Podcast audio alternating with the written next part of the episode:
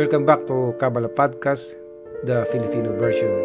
Tayo po ay nasa ikaapat na episode, ang mga pangunahing prinsipyo at konsepto sa Kabbalah. At nung nakaraan ay pinag-usapan natin ang mga maling kuro-kuro sa Kabbalah at ngayong naalis na natin ang mga karaniwang uh, maling kuro-kuro tungkol sa Kabbalah. Tingnan naman natin kung ano talaga ang lahat tungkol dito. Ang episode na ito ay maikling paglalahad ng mga pangunahing konsepto ng Kabala. Ang mga terminong aming ipapakita at tatalakayin sa episode na ito ay pagtataguyod ng lingwahe ng Kabala na gagamitin natin sa buong paksa. Ang episode na ito ay naglalahad din kung paano at bakit ang iyong pag-aaral ng Kabala ay hindi lamang mabuti para sa iyo, ngunit para din sa kapakinabangan ng lipunan sa kabuuan. Simulan na natin kung uh, ano ang katotohanan tungkol sa realidad. Sa Hebrew, ang salitang kabala ay nangangahulugang pagtanggap. Ngunit ang kabala ay hindi lamang ito pagtanggap. Ito ay isang disiplina ng pag-aaral, isang paraan na nagtuturo sa atin kung paano tumanggap. Tinutulungan tayo ng kabala na malaman kung nasaan ka talaga, kaugnay sa kung ano ang tunay na kalayaan sa sarili mong pagtingin. Ipinapakita nito ang mga hangganan ng ating limang pandama at nagbubukas sa bahaging hindi nila maihahayag sa pamamagitan ng pagtulong sa atin na magkaroon ng ika-anim na pandama o sixth sense na sinasabi. Ang ika-anim na pandama na ito ay hindi lamang nagpapayaman sa iyong buhay ng iyong bagong dimensyon, ngunit nagbubukas ng pinto sa isang matapang na bagong mundo Walang kamatayan sa mundong ito, walang kalungkutan, walang sakit, at higit sa lahat, wala kang kailangang i-give up na anumang bagay para dito.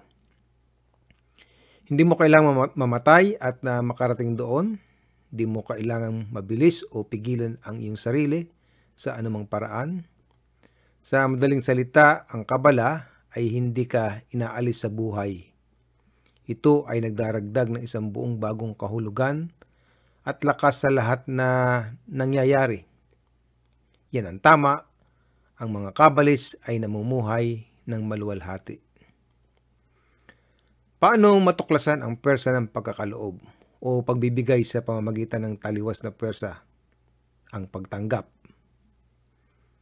At upang maunawaan ang uri ng kasiyahan na natatanggap ng kabalis, Mahalagang maunawaan ang isang pangunahing konsepto sa Kabala. Sa kabuuan ng katotohanan, mayroon lamang isang persa at ito ay ang persa ng pagbibigay. At dahil nagbibigay ang persang ito, lumikha ito ng isang bagay na matatanggap at kung anong ibinibigay nito. Ang nagbibigay na pwersa sa kabala ay tinatawag na lumikha. At ang nilikha nito ay tinatawag na paglikha, isang nilalang o isang nilikha. Ang nilikha ay tayo, ang sangkatauhan sa kabuuan at bawat isa sa atin sa pagkatao. Ang nilalang na ito ay dumaraan sa isang proseso ng pag-aaral at pag-unlad at sa dulo nito ay matutuklasan ang buong kadakilaan at kagandahan ng lumikha. Ipinaliwanag ni Balusalam na ang paghahayag ng, uh, na ito ng lumikha sa nilalang ang diwa at layunin ng angkabuuan ng paglikha. Sa kanyang sanaysay na The Essence of the Wisdom of Kabbalah, tinukoy ni Balusalam na ang Kabbalah ay gaya ng sumusunod. Ang karunungan na ito ay hindi higit at hindi kulang sa isang pagkakasunod ng mga ugad na bumaba sa pamamagitan ng dahilan at kinahihinatnan sa matatag, tukoy ng mga tuntunin, hinabi sa isang nag-iisang mataas na layunin, na inilarawan bilang ang paghahayag ng kanyang kabanalan sa kanyang mga nilalang sa mundong ito. Ang realidad bang bilang isang malaking burda o embroidery? Ngayon ay pag-uusapan na nat pa natin ang tungkol sa paglalahad ng lumika. Kailan inilarawan ni Balusalam ang layunin ng Kabala bilang ang paghahayag ng kanyang pagiging makadiyos?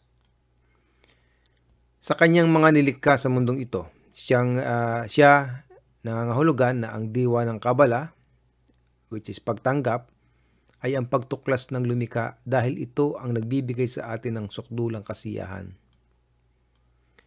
Ngunit may higit pa rito. Ipinaliliwanag ng Kabala ang pagtuklas na iyon ng, sa tagapaglikha ay nangangahulugan ng pagtuklas ng batas na namamahala sa kalikasan. Sa katunayan, ang lumikha ay kalikasan. Sa pagsisiwalat nitong batas ng kalikasan, Nilalayo ng kabala na ibunyag ang katotohanan sa kabuuan nito, ang buong spectrum, na ilantad kung bakit nangyayari sa atin ang mga bagay at kung paano natin hindi magagawa lamang na hulaan ng mga ito.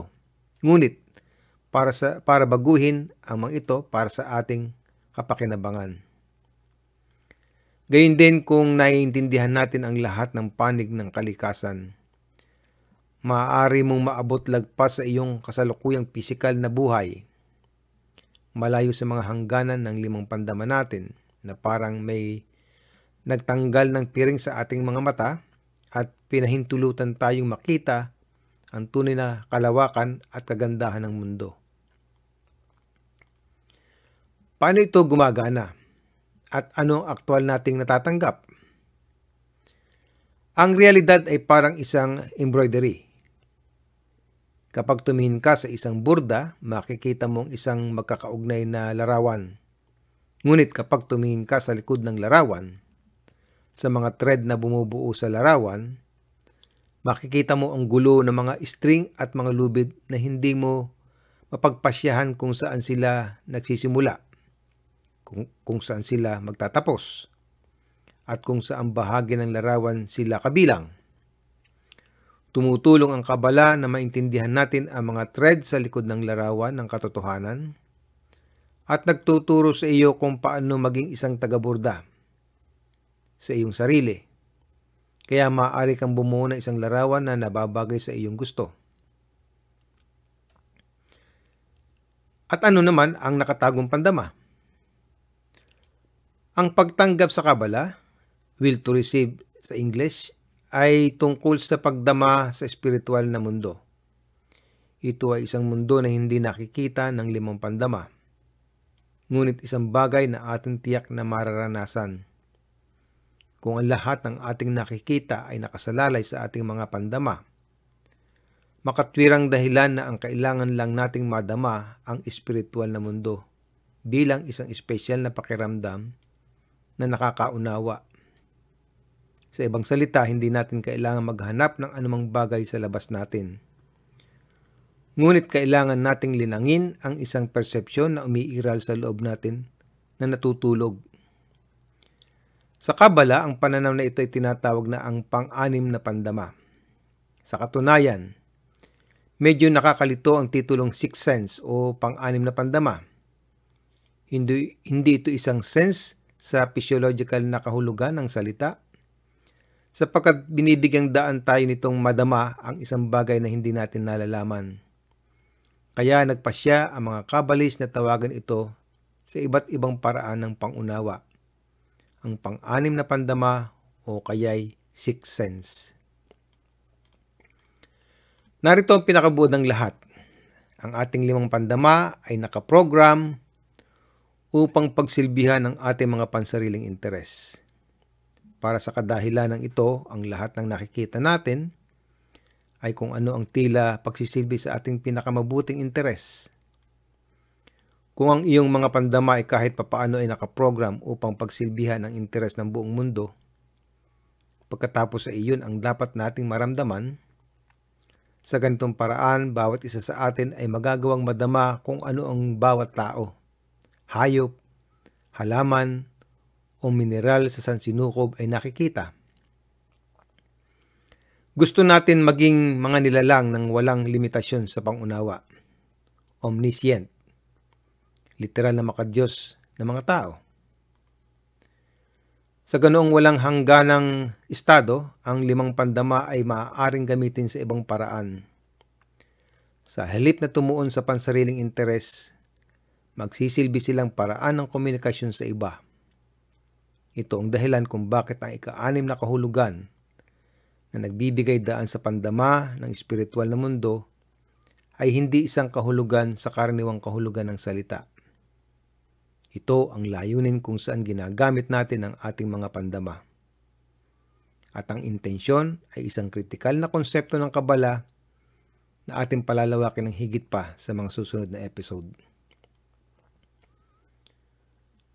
Ang lumikha na kailangan magbigay at tayo naman na kailangan makatanggap. Napakasimple lang talaga ng kabala. Kapag alam mo na, ipinaliliwanag nito na ang lumikha ay mabuti at nais niyang bigyan tayo ng walang hanggan at walang katapusang kasiyahan dahil ang lumikha ay mabuti. Nilikha niya tayo ng walang katapusan at walang katapusang pagnanais na makatanggap ng kasiyahang na gusto niyang ibigay. Sa kabala, ito ay tinatawag na kaloobang tumanggap, kagalakan at kasiyahan. O sa maikling salita, ang kagustuhang tumanggap o will to receive. Sa kanyang introduction to the Book of Zohar, si Balusalam ay ipinaliliwanag ang pangangailangan ng lumikha na lumikha ng kaloobang tumanggap na mga nilalang. Nakasama nga tayo rito. Dahil ang kaisipan ng paglikha ay magkaloob sa kanyang mga nilalang, kailangan niyang lumikha sa mga kaluluwa ng isang malaking sukat ng pagnanais na tumanggap na ang naiisip nilang pagkalooban nito. Kaya ang kaisipan ng paglikha mismo ay kinakailangang nagdidikta ng paglikha ng labis na kalooban na tumanggap sa kaluluwa upang umangkop sa napakalaking kasiyahan ng kanyang makapangyarihang pag-iisip na magkaloob sa mga kaluluwa. Sa madaling salita, mayroon tayong kakayahan, potensyal at maging walang malay na pagnanais na komunikta sa lumikha at sa pagtanggap ng kanyang mga kasiyahan ay nagpapataas ng ating kagalakan sa pamumuhay. Tayo na makasarili sa kaibuturan na ngunit sa nakasanayan, may mga pangyayari sa gayong napakalawak na kalooban para tumanggap. Inilarawan mismo ni Balusalam ang pagiging komplikado ng kalagayan ng tao sa kanyang sanaysay na peace in the world at kanyang sinabi na bawat isa at bawat individual ay nararamdaman ang kanyang sarili sa mundo ng tagapaglikha. Bilang nag-iisang pinuno na ang lahat ng iba ay nilikha lamang upang mapagaan at mapabuti ang kanyang buhay na hindi siya nakakaramdam ng anumang obligasyon na magbigay ng anumang bagay bilang kapalit.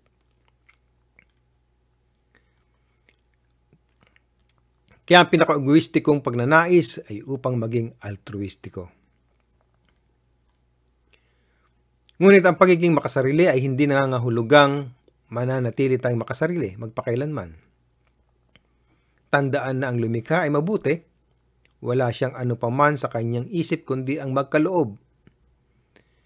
Bilang resulta, lumilikha siya ng mga nilalang na gusto para lang tumanggap ang mga nilalang na ito ay nagsisimulang tumanggap ng kanyang pinagkakaloob ng higit pa at higit pa at higit pa ng walang katapusan.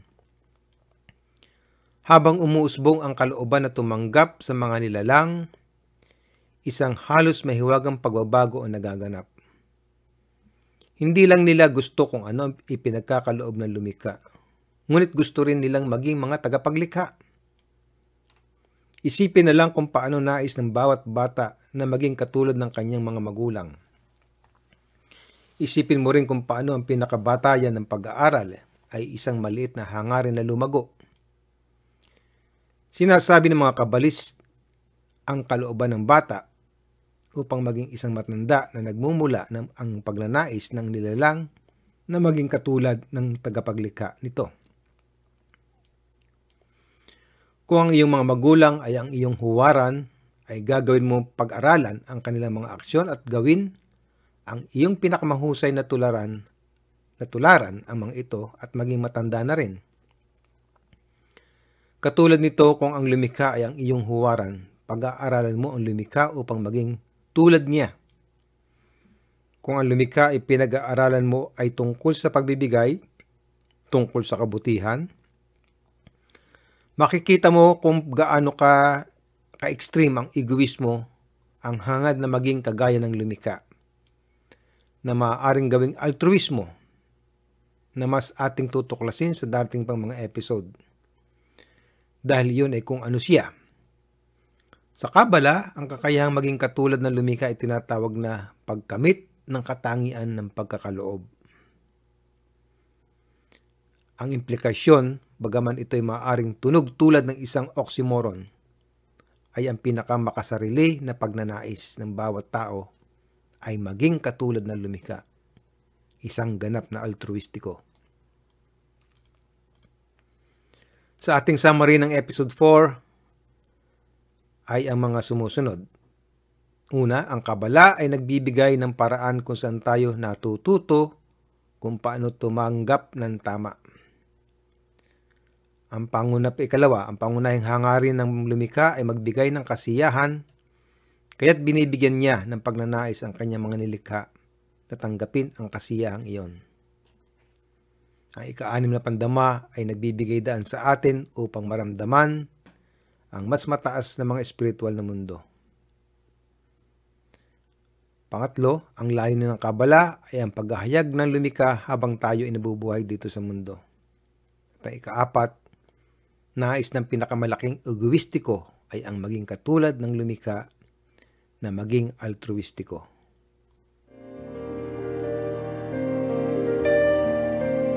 Maraming salamat. Ito po ang Kabala Podcast, the Filipino version. Sa susunod pong episode ulit.